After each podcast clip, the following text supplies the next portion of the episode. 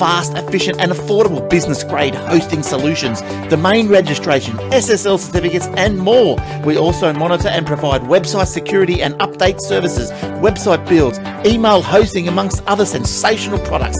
If you have a question about your web page or your presence on the internet in general, no job is too big or too small. Visit our website today, or better yet, contact us at blueoceanwebhosting.com.au and leave your website issues to us. Big ones, little ones, fiddly ones, powerful ones, the ones for the car or the truck, caravan, boat, mobility scooter, solar system. In fact, for any kind of battery, go straight to Battery Central Ipswich. They'll even help you when you know what you need to power, but have no idea what'll do the job.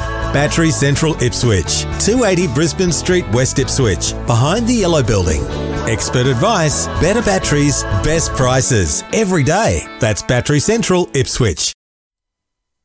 Welcome to episode 736 of Aussie Tech Heads. I'm Jason Oakley and this is Will Tompkinson. Hey, Will. Are you sure? I'm not sure of anything Oh, anymore. no, right, it's a bit like that at the moment. How is that? Who are you? Why Don't you do what you do? visit anymore? Uh, shit. Why does nobody call me? I'll call you lots of things. But, But- you can call me Al. Uh, I'll call you Betty. well, ma. How's stuff going? Uh, um, it is somewhat. Well, kind of. Not really, actually. I lie. We're in, well, being in Brisbane, well, Greater Brisbane, Ipswich, one of 11 districts or whatever the hell it is, we're a part of lockdown this week. So, yay. You know, that lockdown that I predicted last week that would be, they say, for three days. And I'm like, it's going to be at least a week. And it's most likely going to be extended again because we've just got a little schoolwork and stuff handed to us and said, here, here's the next roster for the next four weeks. And it's like, well, okay, what do you guys know? So we'll see. But uh, and of course Melbourne going to lockdown tonight, so you can can't visit your family uh, or friends or anything, but uh, you can go to the brothel. So there's that. Yeah. Um, I just said, why don't you just go and hire a room out in the brothel and take your family for the day? yeah, kick the prostitute out. Yeah, just sit or stand around the room. Or she can sit in the corner, have her join in the conversation, yeah, have a few nibblies. you don't need a master or anything, so you just Ask sit if in they the got room and, catering. and uh, yeah, exactly. Order a pizza and you know hire the room for an hour.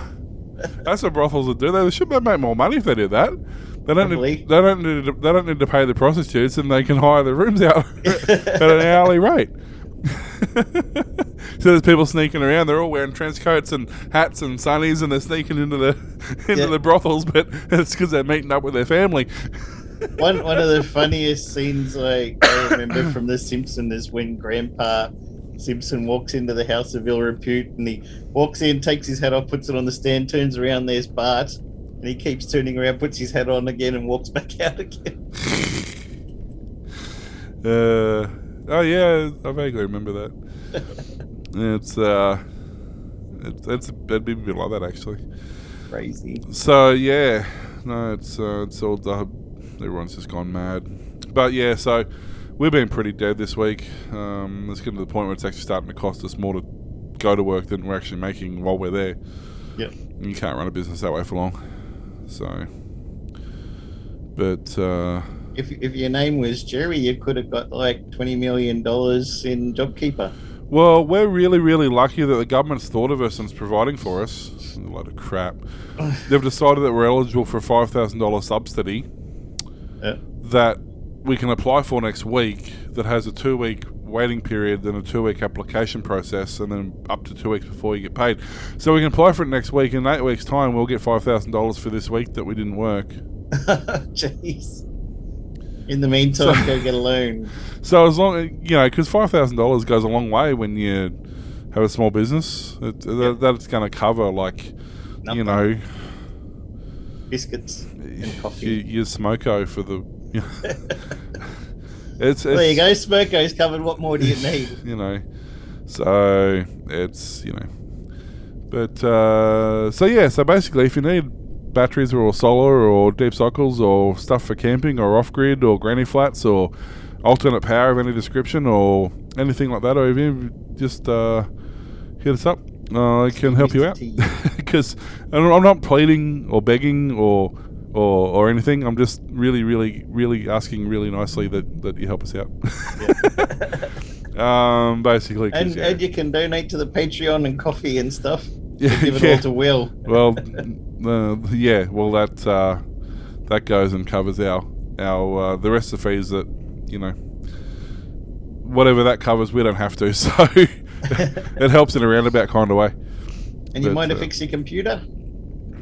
Yeah, the jury's still out, but it was really bizarre. I, I'm like, uh, look, I, the only thing I can think of that I haven't updated because basically what's happening was every time I'd load something that was graphically intense, the system would lock up. But I couldn't capture it on any. There's a million programs you can install that will supposedly tell you why your system's freezing. The closest I could get was a Windows system event uh, hardware crash. Yep. But it wouldn't tell me what it was. I suspected graphics card because it always happened under a graphically intense situation. Yep. Not necessarily ruling out memory or anything, but I had run uh, HiMem, which is a, a Hi- HiMem 30, uh, HiMem 64, or Mem, no, MemTest 64, which is a dedicated USB boot. You boot up into it, and uh, it specifically is designed to test your memory. I'd run a 24 hour um, log on that. They reckon you only need to run it for about an hour. I ran it for 24 hours, and it come up fine. Yep. Um, I checked all the hardware I could check, all, and I'm like, the only thing I haven't upgraded is the BIOS. So tonight I thought, before the show, because why not, right? Um, I decided it'd be perfect time to upgrade my BIOS. And I'm looking at all the options, and suddenly all these drivers appeared for this board. Like literally tonight, while I was looking for it, they had all these driver updates for CMOS and for the BIOS and for the uh, some of the CPU. controller chips and a CPU update and a video card update and sound card and network and Bluetooth and Wi-Fi and like literally everything you can think of on this board had an update tonight. I'm like, ah, it'll be fine. So Somebody else had a problem too, didn't they? so I um I literally ins- updated downloaded. It was something stupid. It was um over a terabyte. Oh, Uh, sorry, over a terabyte, over a gigabyte of um drivers yeah. which is, is that's nuts. Like that, that's a lot.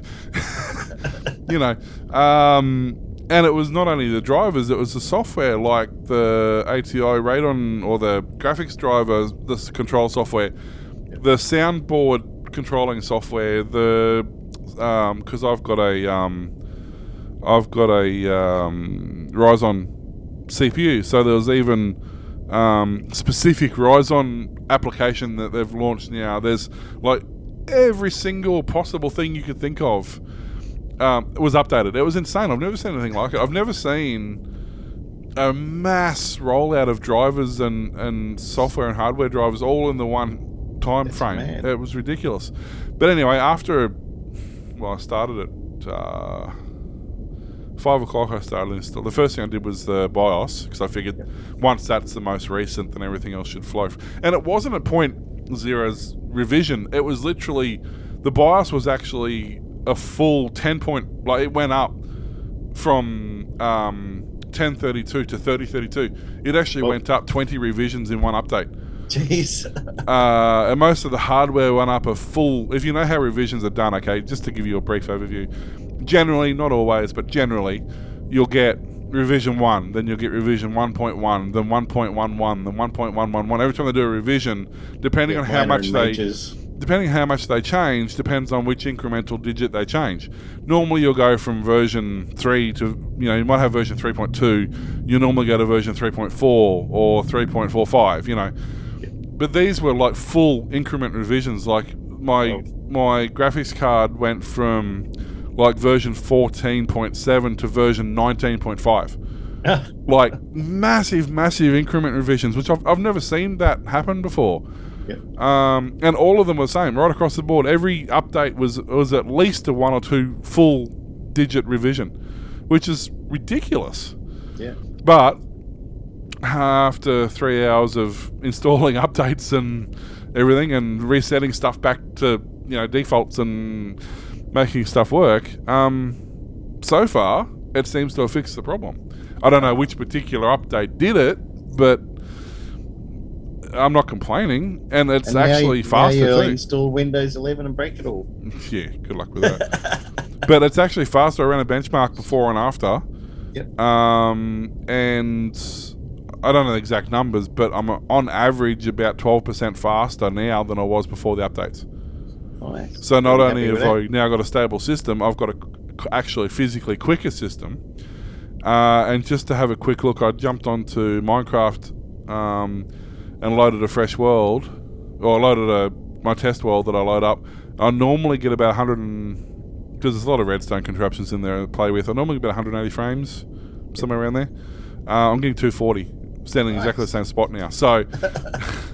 So something's definitely running better. The system's loading faster. The games are loading faster. Um, I'm getting instant loads every time I load a pro- an application or program. It's happening straight away. Um, even something like uh, OBS, which is what we use for um, recording.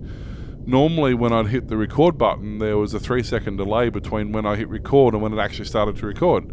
Yep. Well, it caught me off guard tonight because it was actually instant. I hit the record button and started recording. What the what? So, uh, so so it looks like for the first time ever, updates actually fix the problem. Like normally, as I said, you'll get a update and it might fix the problem, but yeah, It overwrites your micro, your Microsoft overwrites your updates with something else and breaks everything. Well, yeah, which is what I thought the problem was. And a couple of weeks ago, I went through and so that's how I know they're all new updates. Because only a couple of weeks ago, I literally went through everything and updated everything back to the latest available update at the time, except the BIOS.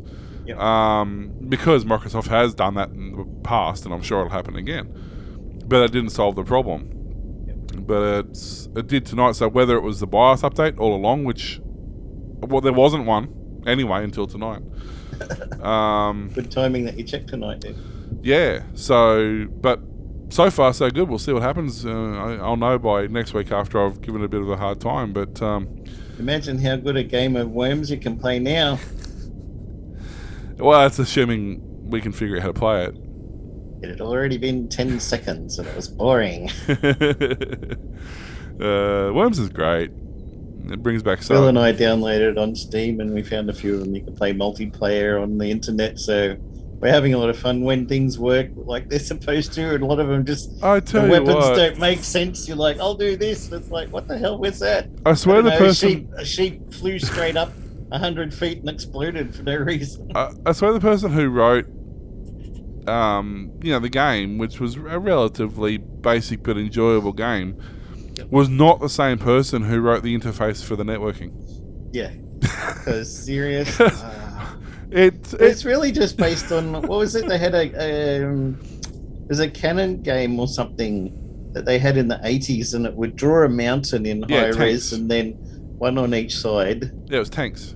tanks, and you had to aim the right angle with Yeah. yours to try and hit the other guy, and then they throw in wind to put you off, and eventually you blew up the other guy over the mountain, Yeah, or was, you blew the mountain up and it. I had that back on. I had that on a few consoles. I had that on a Commodore and a few, Amstrad and a couple others. But that was yeah, really basic version.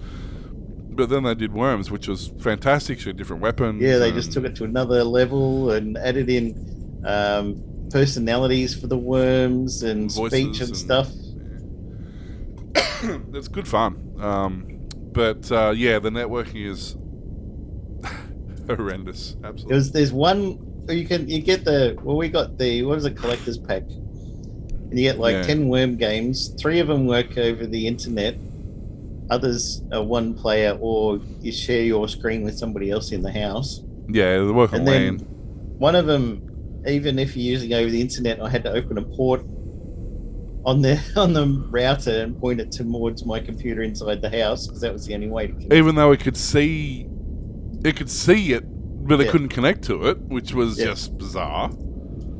And then uh, the other ones, they were just. There- there's no there's no explanation on how you're supposed to make stuff work. I still it's actually not don't- intuitive. I still don't know how we got that one to work last night. It wasn't working, wasn't working, wasn't working. Oh, we're playing. Yeah, Huh? yeah. you have to like cre- create a a party room, and then invite your friend to join, and then it only works through the Steam friends invite, which is weird. but not And then- directly through the invite, because if you click on the invite, it just takes you to the game. Yeah. And and then um, yeah, a lot of stuff around. But we got it going. Had a few goes. There was a really basic type one where you forward the port, and then there was um, was it Armageddon or WMD? I think was the last one we played. That Yeah. was probably the only one worthwhile to play over the internet. I didn't like the 3D one. It was just the the controls are terrible. whoever whoever designed the controls never actually played the game. You, That's right, You yeah. can't. It's impossible. You cannot physically play the game with those controls. If you know how to do it, email Will at AussieTechheads.com. I know how you do it. You got to stand on your head and use your toes. That's how you got to do it. Yeah, yeah. Because it was horrendous. Turn your mouse upside down. Works better that way. Oh, it was a lot of fun though. But we've had the weirdest weather. We've had everything from like minus two degrees to like 31 degrees this week. Wow. It's just been nuts. It's It's so. been like steady 20 degrees all day and about 9 all night, and that's it for the whole week. I wish. Might rain by the end of the weekend. Well, we've had we had two days of rain as well in there. yep, um, none of that here. I don't know. I don't We care. had 10 minutes of sprinkle. I wish it would just figure out, just pick something. Yeah. Because you can't. You, you're absolutely freezing. It's like minus two of a night, so you're under 14 blankets. And Mm-hmm. then by six o'clock of a morning, it's like 22 degrees. And you're like. You're sweating your ass off, and then you, you know, you get by the time you get into work, it's you know 23, 24 degrees. Lunchtime hits 30, and then by six o'clock that night, it's back down to eight degrees again. You're like, no wonder everybody's getting sick. yeah. Just this weather is Uh, insane. So, Terrible. but um, at least the uh, at least the van's doing well. The electric van, it, it, it Yep, doesn't still loving it. no issues. I love it because it's got climate control that you can set to come on at a certain time of the morning. So, Ah, so at seven o'clock of the morning, I get it to come on and set the vehicle at, at 22 degrees, regardless of whether it's hot or cold. It'll make, it'll just make the vehicle 22 degrees. ah, and you could do that if you went to like go to the shops for a couple of hours or to the movies and your car van is sitting out in the sun, Yeah. but it can keep cool because the battery's there. Yep. Yeah, you can tell it's uh, it's got can You got to put solar on it as well. no, there's no point. Good point. I mean, there would only be benefit to that. You're, you're only going to fit about 500 watts on the roof, which, in terms of overall capacity, is very little compared to what the battery pack can hold. But if you were camping, there would be an advantage to that to keep the 12 volt side of it up, only insofar as you would minimise the drain on the traction battery. But it's not I was just really wondering because required. they had those um, EVs that the roof is all solar, so Yeah. that you can leave your air conditioning That's going right. all day and stuff like it, that. it, it would negate that sort of stuff. Um, but it's not. It, yeah, I mean, in terms of range, it's not going to affect your range, really. But it does give you that benefit of being able to leave your aircon on or your heater on. Or the one thing other as well in summer because it gives you a, basically a second roof, so it does keep the vehicle cooler because you've got Ah. don't have direct sun hitting the roof of the vehicle. Yeah. Um, So are those those vehicles all right or yeah. Yeah. Yeah, I mean, as I said, like it's a, it's the ENV 200 um, Nissan import from Japan. It's effectively a Nissan Leaf um, in a van body, basically. Uh, the only the only downside to it is it's the older Nissan Leaf, so it's only 100 and well, actually, when I got it, it was 96 k's range is all it would allow. Yep. But I've given it a couple of full charge discharge cycles, and I've hit it with the quick charges a couple of times um, and it's revived the battery pack. The battery pack was just getting lazy because it sat around for so long, um, and it's brought it up to 120k range, which is what I expected it to have. that's Um, all you need? yeah, it's more than we need for what we do with it, and you can, if you've got the money, you can add the newer Leaf battery pack to it, which will double that, which will give you about 300k range. So it is possible to actually extend the range on it relatively cheaply, and cheaper than buying another vehicle anyway. You'd probably have to have a business where you can have customers come visit to be able to do that. It would help, yeah. I mean, you know, you, when you when you have a, a work vehicle, um, it's better if you have work to, to work the work have the work vehicle. It's, Yeah. so, but um, I like it. No, it's, it's good. I, it's, it's a good draw, talking point too. Everywhere I go, people want to talk about it. So, yeah. so get some signage Did done you get that rolling start going? What do you About last week that you wanted it so that Oh, creep it mode. starts roll. Yeah. Yeah, so it's like a normal automatic to drive now. You take your foot off the brake and it creeps, rather than just sitting stationary. Hmm. Because that's, I think that's dangerous. If it, you forget it's in drive and you take your foot off the brake, Yeah. Uh, you've only got to bump the throttle and it'll launch. Whereas if it's in like creep mode, like an automatic, as soon as you your foot the brake, it'll start rolling. So you kind of are mentally Yeah, aware that it's in gear. because you can't hear it. So Yeah. you know, so. But uh, I suppose we should uh, thank these kind people who give us money. Um, oh, I suppose so. You got uh, patreon.com slash We've got a few people there. Of course, um, you can do um, PayPal or you can do direct deposit or you can um, send us cash in a you know birthday card. Coffee. um, yeah, coffee dot. Um, well, why can I never remember what that one is? ko-fi.com. It's the, you know what it is. It's the dash that. Uh, why do they have a dash anyway? Did somebody already have kofi.com? That's what I was wondering. But that's it, the dash messes me up every time. It's like you know why. but yeah, you can go to ko-fi.com slash Aussie Tech Heads. Get us there as well. You can leave a you know buy us a coffee or whatever there, and uh, yeah, we you know a few different ways of helping now, did out. Glenn actually get a new computer or is he still on uh, brick potato? Um, actually, I think he's waiting for his um for his, for his crypto to, to launch or something. I don't know what he's doing, but um, we were talking a couple weeks ago about uh, specking up a new system. So Yep. I think it's in the process of, of occurring. Well, you know what one to tell him about, but make sure he gets all the updates. yeah, yeah. Well, if you're running a, a Verizon, um, uh, a Verizon, if you're running a um, a Ryzen, uh, and uh, AMD just definitely just pumped out some major updates, so it's definitely worth looking into. So yes, Should we do some news? uh, I suppose we can try.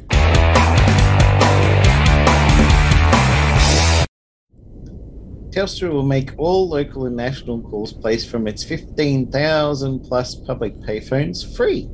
CEO Andrew Penn said in a social media post that he had made the decision to make all local and national calls free to standard fixed lines and standard Australian mobiles from their payphones. Telstra payphones are now free phones for everyone anywhere in Australia, he said in a separate statement.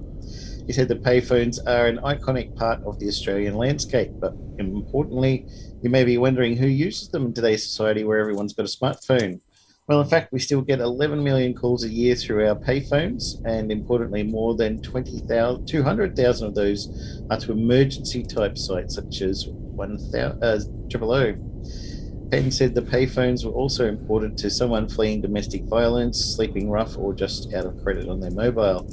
He noted they had played a crucial role during bushfire events when mobile networks were down, providing a lifeline for residents to let family know they were safe. Telstra said the standard national calls and SMS from Telstra payphones will be free from today. International calls, international and calls to premium and satellite numbers will still incur a cost, while Telstra Air remains free to eligible Telstra customers. Payphones will also become coinless from October 1, with Telstra phone cards recommended for dialing international and premium numbers. So that's pretty good. Yeah, it's um, not so. I mean, let's face it, they're all on internet OSDN lines now, or all on internet lines now. So the physical call doesn't cost them anything anymore. Yeah. It's only the upkeep of the machine, and a lot of people who use the Wi-Fi aren't Telstra customers, so you pay for using the Wi-Fi. So the Wi-Fi side of it's going to be paying for it now.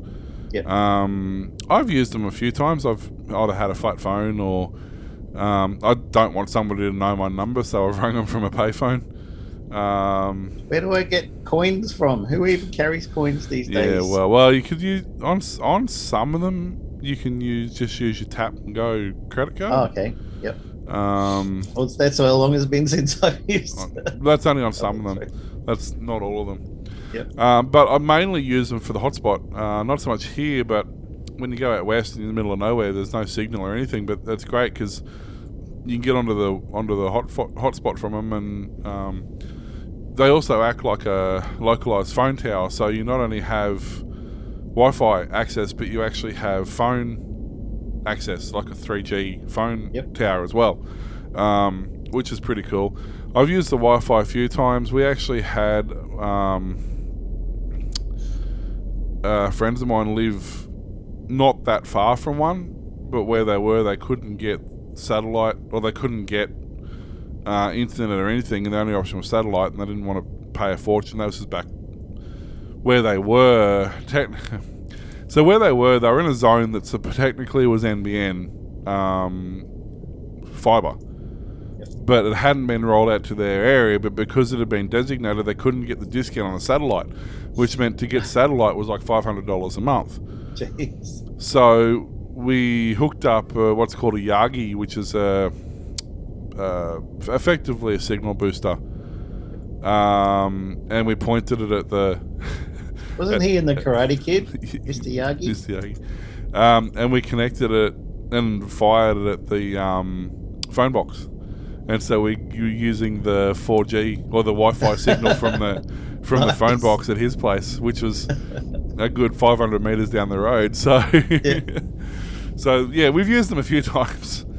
Um, the other thing they're handy too, most of them have, because they're pretty much all independent and they all basically, depending on where they are, for the most part, they use just the local Wi-Fi of the post office or wherever they're near. Some of them still have cables running to them. A lot of the rural ones use satellite. Um, but most of them have battery backups in them. So even if you lose power, nine times out of ten, the payphones still work. Yep. Uh, and the Wi-Fi on a lot of them will still work for, for quite a while too.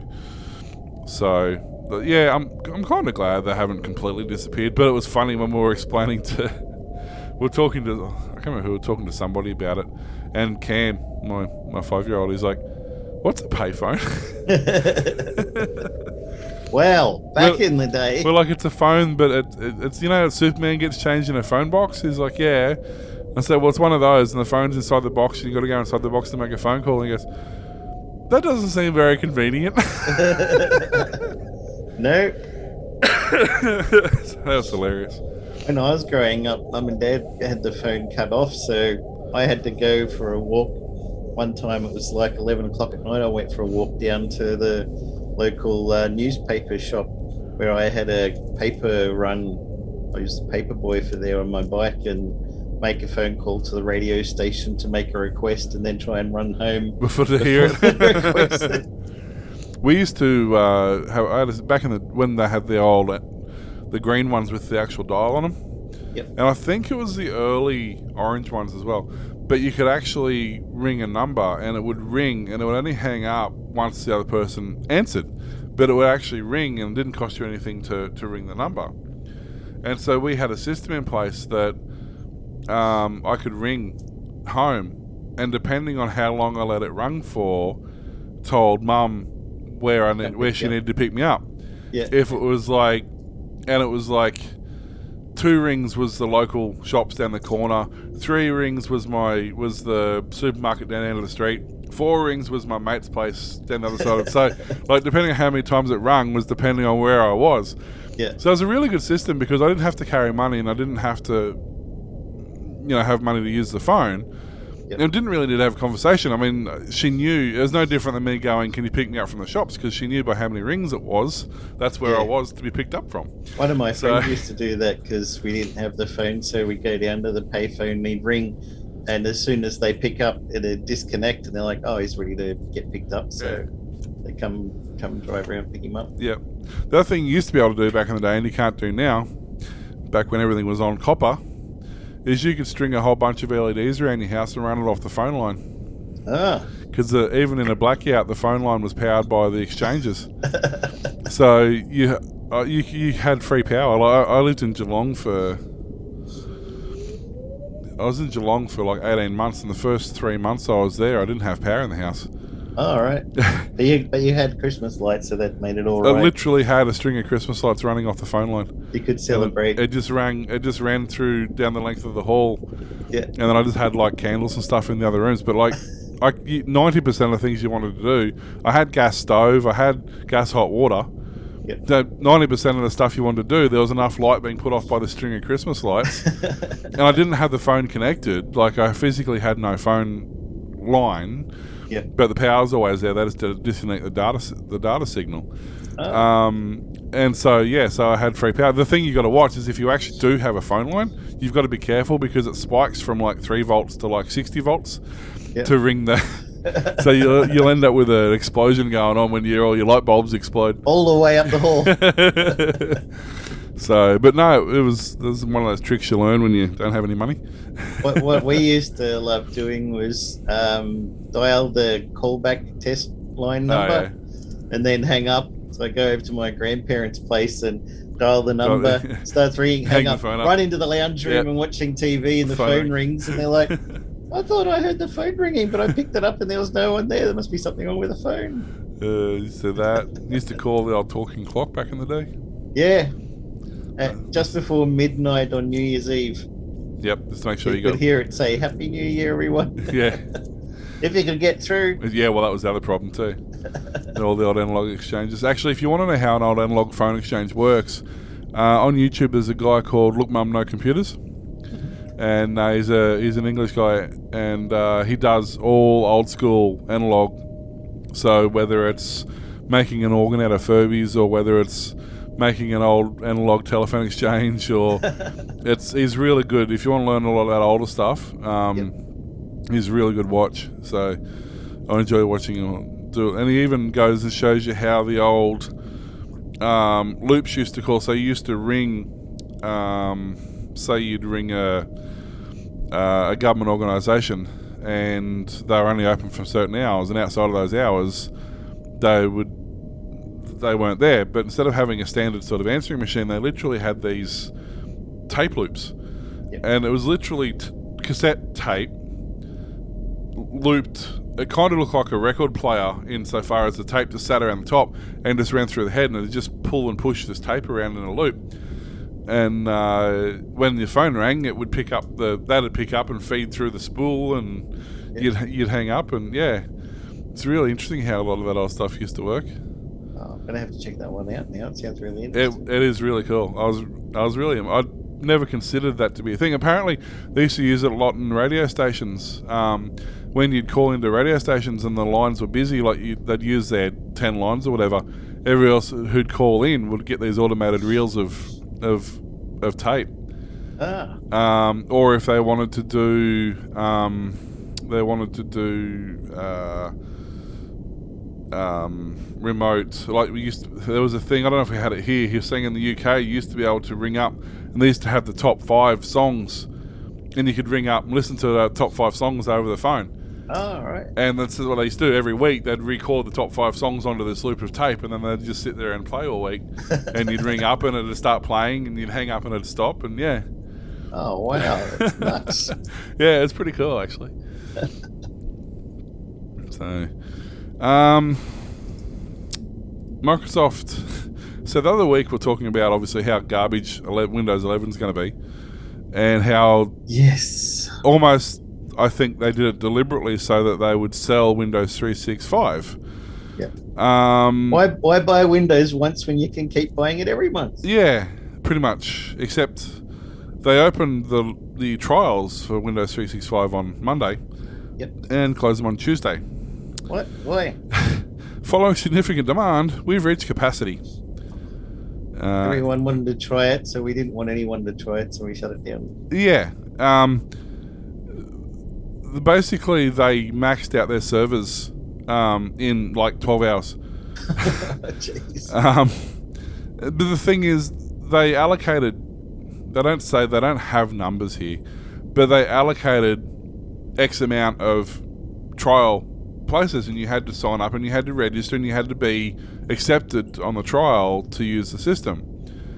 So, however many people they accepted onto that system was too much for their system because it wasn't. Um, it wasn't an open trial. It was a closed trial. So you would assume that if you were allowed, They would know how 5,000 many. you would assume you'd allow 5,000 people to use it, you'd have enough processing power for 5,000 people. No. But apparently not. They, um, yeah, they literally Were, closed were they using those servers So- that the Australian census Yeah. and stuff use? That's the one. Next Tuesday is going to be fun, isn't it? Uh, oh, what. yes. You're not going to be able to fill out the form. We've already done ours. They've opened it up to do from now.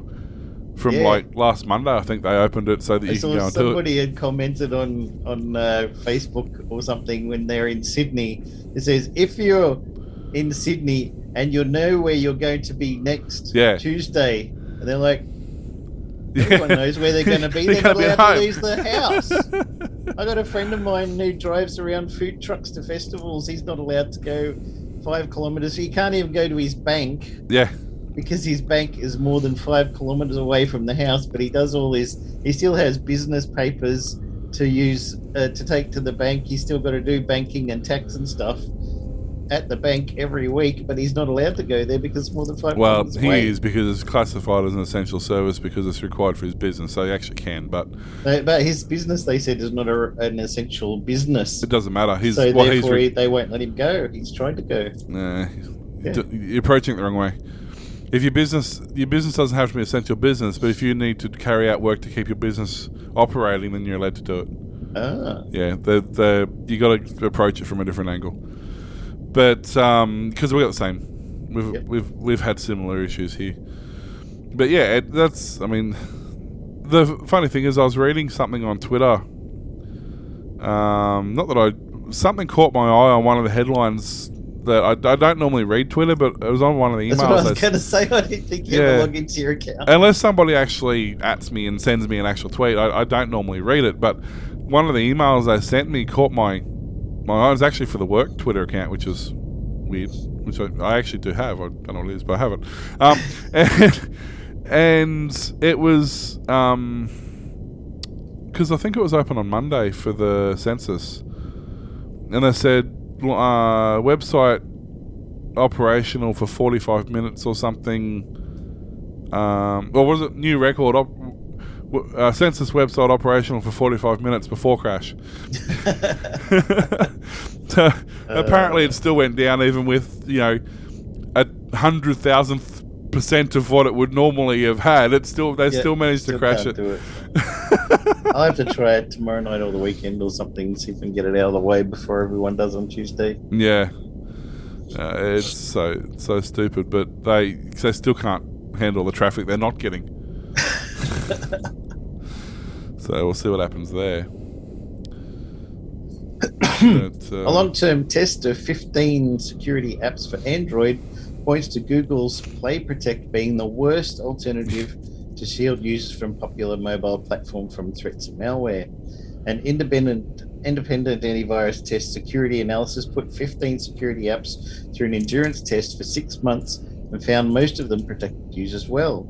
However, Android's built-in security app, Google Play Protect, rated the worst by a large margin. The endurance test revealed that this service does not provide particularly good security. Every other security app offers better protection than Google Play Protect. While Google Play Protect got full six points for performance, AV Test rated the app as a solid 0.0 for both protection and usability. Top scorers on the test included security apps from Avast, AVG, Bitdefender, F-Secure, G-Data, Kaspersky, McAfee, Norton LifeLock, and Trend Micro. Even the lowest rated third party security app, Ikarus, was rated as 5.7 out of 6 for protection. Five apps, Bitdefender, G-Data, McAfee, Norton LifeLock, and Trend Micro were able to detect all of the thousands of malware and spyware programs over the six-month period, both in real-time tests and against a reference set of malicious programs. In comparison, Google Play Protect scored only 68.8% in real-time tests and 76.6% against reference malware test. Google Play Protect also had problems detecting harmless apps with producing false positives. AV Test said Google Play Protect flubbed over 70 times in all the tests, which is why it got no points for protection. As a result, AV Test recommends users not rely on Google Play Protect and they use an additional third party security app such as the free Avast or AVG ones. Sounds like the way to go. Yeah, I'm just looking. I'm trying to find the one on my phone. When you got a Xiaomi, uh, they come with. I want to say it's my community, MI community, but I'm not 100 percent sure. I'm just trying to find it, um, and it's really good. It's caught a couple of rogue apps I didn't even realize I had that were, um, and it's spam for SMS and phone call. Its spam protection is Oh, on point. I'll tell you what. It's I would like that. I got one just recently, and it, I can't remember what country it came from, but it said, "Hi for you, Jason. Here's the link that you wanted." So they've got my name linked to the phone number as well, which is different. I've never had one of those before. This actually, um, this actually has. I'm just trying to find it.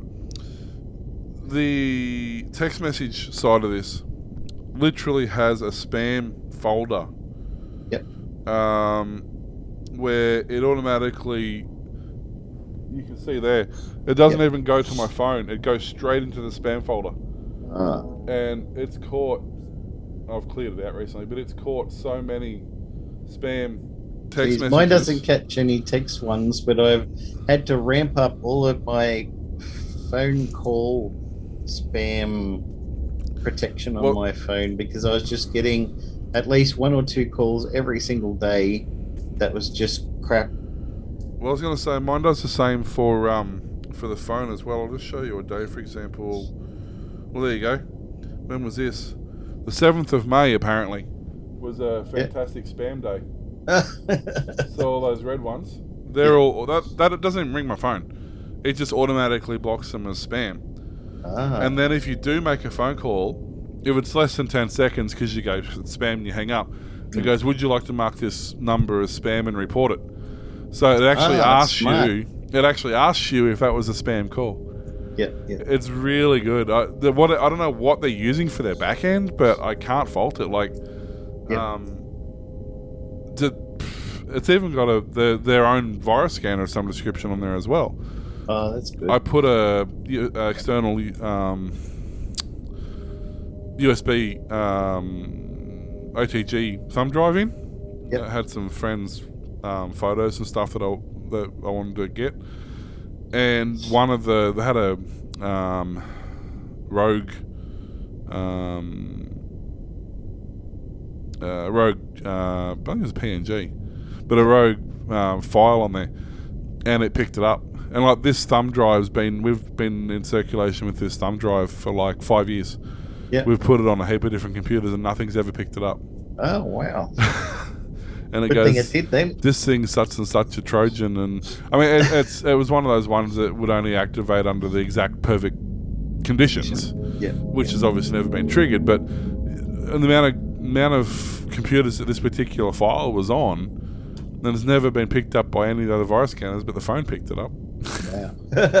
So yeah, I don't know what they're using for their for their protection, but it, it works Pretty good, though. wonders. So and that comes standard with all those Yamis. That, that's default. Like you don't have to do anything; it just automatically does all that.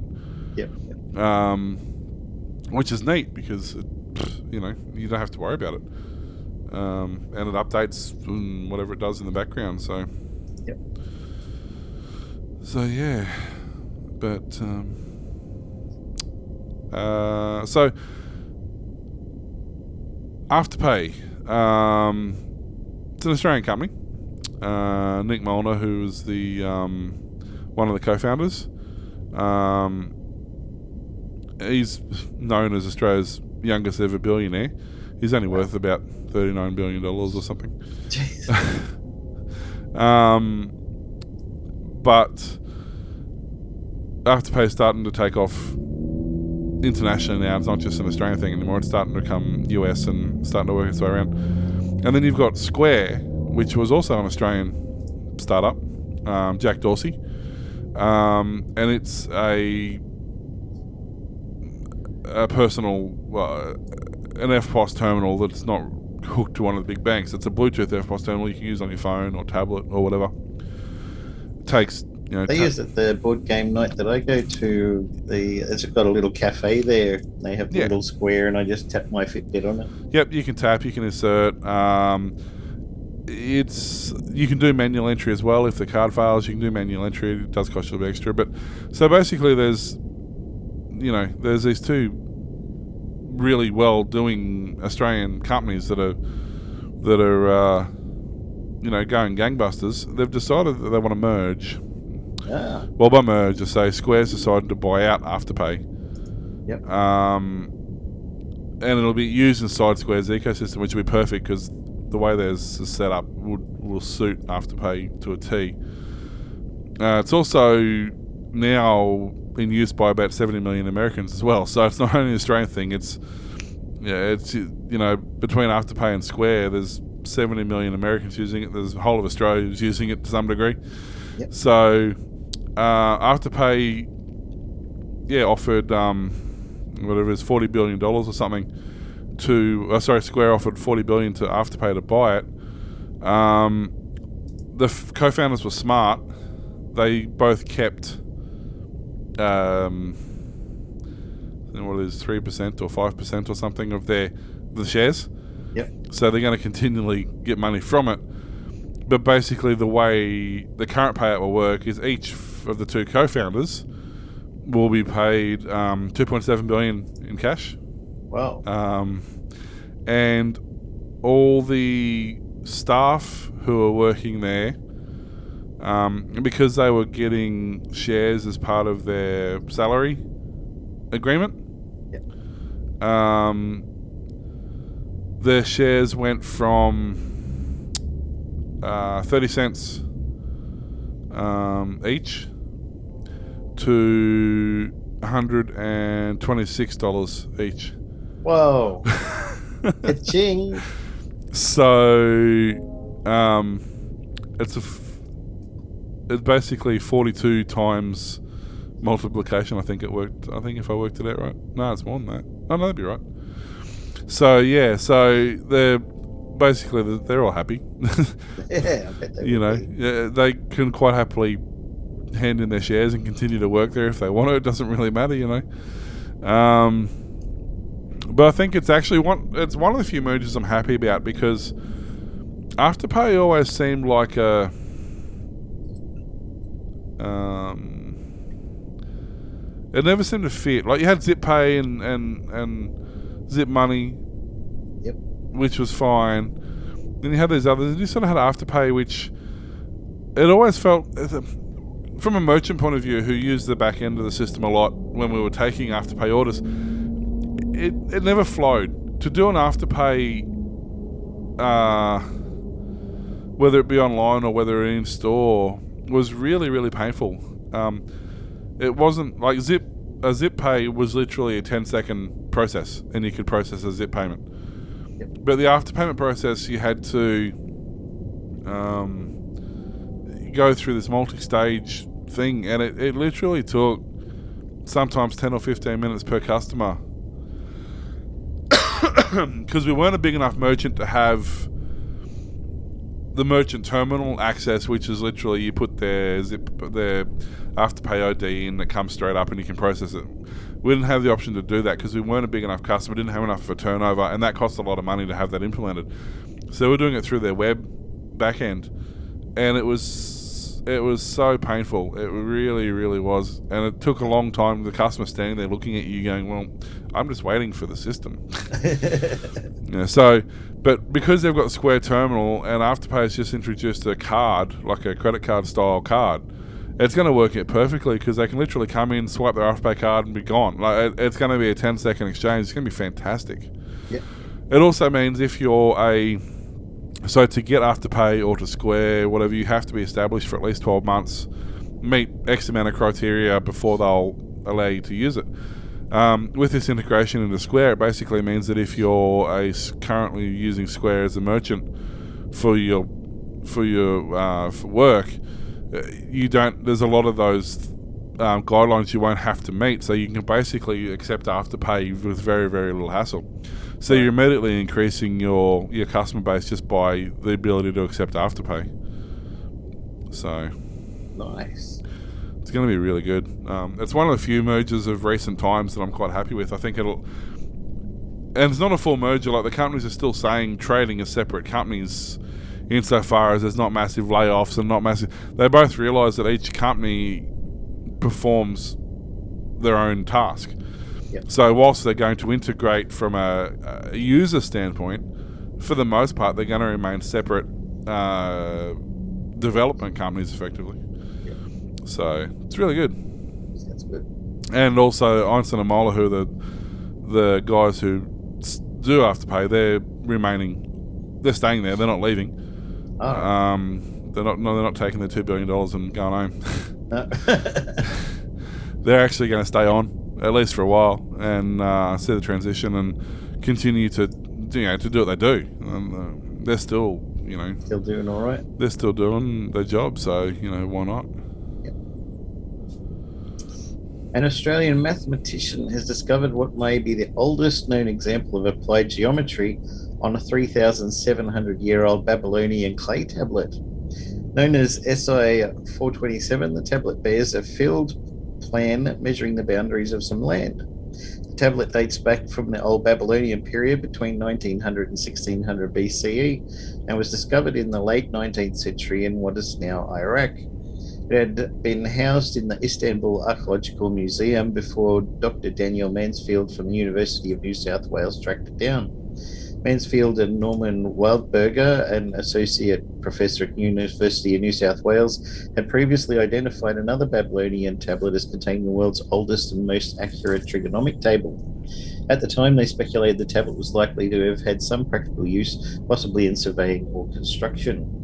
That tablet, Plimpton 322, described right angled triangles using Pythagorean triples, three whole numbers which the sum of the squares of the first two equals the square of the third. For example, 32 plus 42 equals 52. You just don't accidentally come up with trigonometry. You're usually doing something practical, Mansfield said. Plimpton 322 set him on a quest to find other tablets from the same period that contained Pythagorean triples, eventually leading him to Psi 427. Psi 427 is about a piece of land that's being sold, he said. In the cuneiform script with its characteristic wedge shaped indentations, the tablet describes a field containing marshy areas as well as threshing floor and nearby tower. The rectangles depicting the field have opposite sides of equal length, suggesting the surveyors of that time period had devised a way to create perpendicular lines more accurately than before. Much of like what we have today, you've got private individuals trying to figure out where their land boundaries are, and the surveyor comes out, but instead of using a piece of GPS equipment, they used Pythagorean triples. Through Plimpton 322 and Psi 427 both use Pythagorean triples. They predate Greek mathematician Pythagoras by more than a thousand years. Once you understand what Pythagorean triples are, your society has reached a particular level of mathematical sophistication, he said. Psi 427 contains three Pythagorean triples 3, 4, 5, 8, 15, 17, and 5, 12, 13. So, a thousand years before the Pythagoras, they already knew what they were doing. You got to admit, though, that that's a 3,000 year old tablet and it's still displaying the same information. It's a pretty shitty refresh rate. Yeah. but it does have uh, long term data storage. The, the bat- yeah, long term data storage and a really, really good battery. Yeah. you try that with any of today's devices. Most of them might even last 3,000 hours, let alone You're 3,000 not, you're not years. upgrading your um, iTablet Yeah. every 3,000 years. Given the treatment they went through, too, the abuse they copped. That's right, yeah. so, yeah, no, it's, um, I mean, that, well, this is the thing, like, uh, Pythagoras' theorem is our Greek background into that architect, but or into that architecture or that design or that patternage or that number numerology or however you want to describe it. But um, if the Greeks had it figured out, you know, then the Babylonians have it figured out. The Egyptians would have it figured. Like Everyone. Yeah. they might have got to the numbers a different way, but Yeah. they all had their system of working that out. Yeah. You know, look at the Romans. They've built arches. They built freestanding arches that modern architects struggle to figure out how they've done them. Um, like the Colosseum with the cantilever ceilings and stuff. That's that's something that we can only just figure out how to do with steel. We, we can't do it with concrete and brick. Um, you know, like the the even s- some of the older things like look at some of the old Roman roads. They're still using, and even the Italian roads and, and things like that. They're still using the same cobblestone road now that they were using, you know, three, four, five thousand years ago. Yeah. You know, it, so you know, as I say, once what was old was once new again. It, we so much stuff we forget in our history, especially when our history gets manipulated intentionally. But even if it doesn't, there's so much stuff that just goes by the wayside that somebody not necessarily discovers, but rediscovers something we already knew. Yeah. We'd just forgotten that we'd know we knew it, Yeah. and that They can have happen. some some crazy um, mechanical stuff that they find sunken on ships that have been underwater for 3,000 years and they go down there, get the artifacts. They're like, how the hell did they make this? Yeah. It's like plots all over the stars or tells you the year or the tides and all this stuff.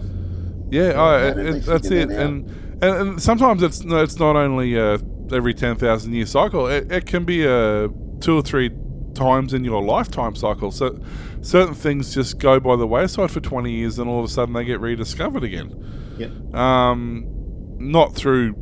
Yeah, and then the old timers are sitting there going. Yeah, I, I, I know we like we got, got one there. you know, so it's it's not always a good thing, but um, I think that's why history is such an important. And and when I say history, I'm not talking, you know, I'm not talking queens and kings of England, and I'm talking actual society history and what what foundation and what forced that society to function. Like in in um, I think it's in Babylonia. I, could be wrong, but there's these massive underground cities. Yep. You know the, the I want to say the Greeks. Uh, I, I, I'm not 100 percent off the top of my head. I can't recall it, but they were coming and they were poisoning their waterways and destroying their crops and burning their their buildings down. So these guys went down and down and down and down and down, and the it's you know several hundred meters by several hundred meters of tunnels and walkways and rooms and stuff, and then there's another little story below that, another story below that, and each story's got its own water, each story's got its own f- own food, Yeah. you know, and they they just built and. It didn't happen over thousands of years. It happened over a couple of years because they had to get underground. Yeah. And there's these massive underground cities that we would struggle to build in a lifetime, and they're built in a couple of years. Yeah. You know, um, so it, it's yeah. I think I think sometimes just the the history of society can unravel more than than you know anything else. Like whether it's technology, whether it's however they they they worked. Um, Yeah. yeah, the, the technology is not necessarily new. Like, it's quite possible that the Babylonians had power. That we've discovered artifacts that that could Some sort of potentially be made to make a battery. Whether or not they did is hmm. another another question. But they could potentially have done it. All the And- ingredients are there. And given that there's been cases where they've found metals and metallurgy that they weren't aware that they were doing at the time, uh, things like electrolysis or galvanization may have been a valid process in using that electricity. So it's it's not out of the realm that they had um, they had chroming and, and galvanizing and electrolysis b- before it was you know we modern scientists discovered it again. Yeah. Um, well, I was reading an article before the show. I decided not to do it, but some what was they Italian or French scientists have discovered how to get moisture out of the atmosphere. Yeah. Like, but hang on, that's not that's not new. That's old. That's condensation. That's literally what the the, atmosphere does that by itself. Yeah. And there's a company in Arizona in America who will put these modules on you pr- on, on your property or on your roof, and they're literally a solar panel with a condensing coil behind it. And even in the arid areas of the desert, they'll collect enough moisture on that condensing coil, and it drips down a tray and into a tank, and it'll fill. You know, with four or five of these modules, you'll fill a couple hundred liter tank every day with just moisture from the air. Yeah. Yeah. You know, so it, it's not new. It's just harnessing things in a different way. Yeah. Um, if you want a classic example of that, there's a. Let me just quickly find it. There's a um, a park. Uh, I think it was in California. Um, and it was called Coral Coral Castle. Um, and the the story goes that uh, Coral Castle. Here we go. Yeah, Mystery of Coral Castle. And this guy had just a fantastic grasp on physics. Um, and this guy built this this thing called the Coral Castle. It's thousands and thousands of tons sedimentary rock that looks like coral, and he's manipulated it and carved it and cut it and lifted it and moved it into all statues and obelisks and and stuff like that. Um, but like he was very sneaky. Like he would only move these massive blocks really, really late of night. So, um, these people never saw how these massive big concrete or these massive big stone blocks moved from there to be stood up over here into an obelisk and stuff like that. Um, there's a handful of photos that showing him using block and tackles and levers and all the stuff that we would expect. Um, and this is only recent. This is like 1923. Um, you know, and this is stuff that we would expect him to use, but he was really sneaky and never actually did it when anybody saw it. Um, but he had one thing where he had the gate to the the coral castle itself was big lump of stone, and he'd figured out the exact center point of balance of this gate, exactly where it balances, exactly where it's to the point where even a slight breeze would swing this massive hundred ton bit of stone backwards and forwards in the breeze. Yep. And he had it balancing on an old, uh, if I remember correctly, it was an old Model A um, truck axle. Right. Um, and after, you know, 50, 60 years, this thing finally um, failed just from rust and grime and garbage and lack of maintenance. Yep. Because this guy died in the 50s, I think, and it's been looked after by other people. Um, but the the dumb part about this, he died in 51, yeah. Um, he was a Lat- Lat- Latvian immigrant. His name was Edward Leedskeen, and um, he was five foot tall and weighed 100 pounds or 45 kilos, which is why everybody had so much trouble believing he could move all this stuff. But he was using levers and you know block and tackle and mechanical advantage. But the thing is with this gate, when this gate stopped swinging and stopped moving, they had like scientists and engineers and university professors and everybody trying to figure out how he made this gate work because none of them could wrap their head around the fact that the thing was just he spent so many days just perfectly balancing this thing to do it. So when they finally, and then also when they fixed the gate and they changed it, and because of the way he had the axle concreted into the bottom of the gate, they had to chip apart some of the concrete to pull the axle out, which of course completely changes the center of gravity of this gate. So when they put it back on the same point of axis, it hasn't performed the same way, and they couldn't figure out why. And they're saying, "Oh, he's using levitation, he's using this and that." It- no, he's just smarter than you. you know, that's that's literally all it was. Um, but that's that's you know just just a, a modern example of ancient techniques. Every technique he used to build that place was thousands of thousands of years old, just reapplied in a modern principle, and it still to this day confounds people because they can't wrap their head around the fact that this guy can move this stuff all by himself. Yeah. You know, so Been lost to time now. but yeah, look up um, Coral Castle. It's really, really intriguing. Uh, Is that one of the ones where they have where the the gates and doors fit with millimeter precision? yeah, It's like the, the solid stone, solid stone carvings and Yep. and uh, yeah, it's it's a really, it's a great read. And there's this like, there's all these um poles and stuff around the place that people couldn't figure out what they used for, and there was like big tripods and people thought it was like a power system and all sorts of stuff and when you actually look at it and you think about it it's actually quite obvious what I won't say because it, it'll give it away. But when you look at the where they are how they're designed to do what they're designed to do it's actually incredibly obvious what they're used for. But there's been st- stumping scientists for decades apparently. Yeah. so Nice. yeah. So yeah. Anyway enough ranting. Is that it for your stories? that's all she wrote Alrighty, thanks for listening to the Aussie Tech Head Show. It can be found at Facebook, Twitter, YouTube, Patreon, and Ko-fi.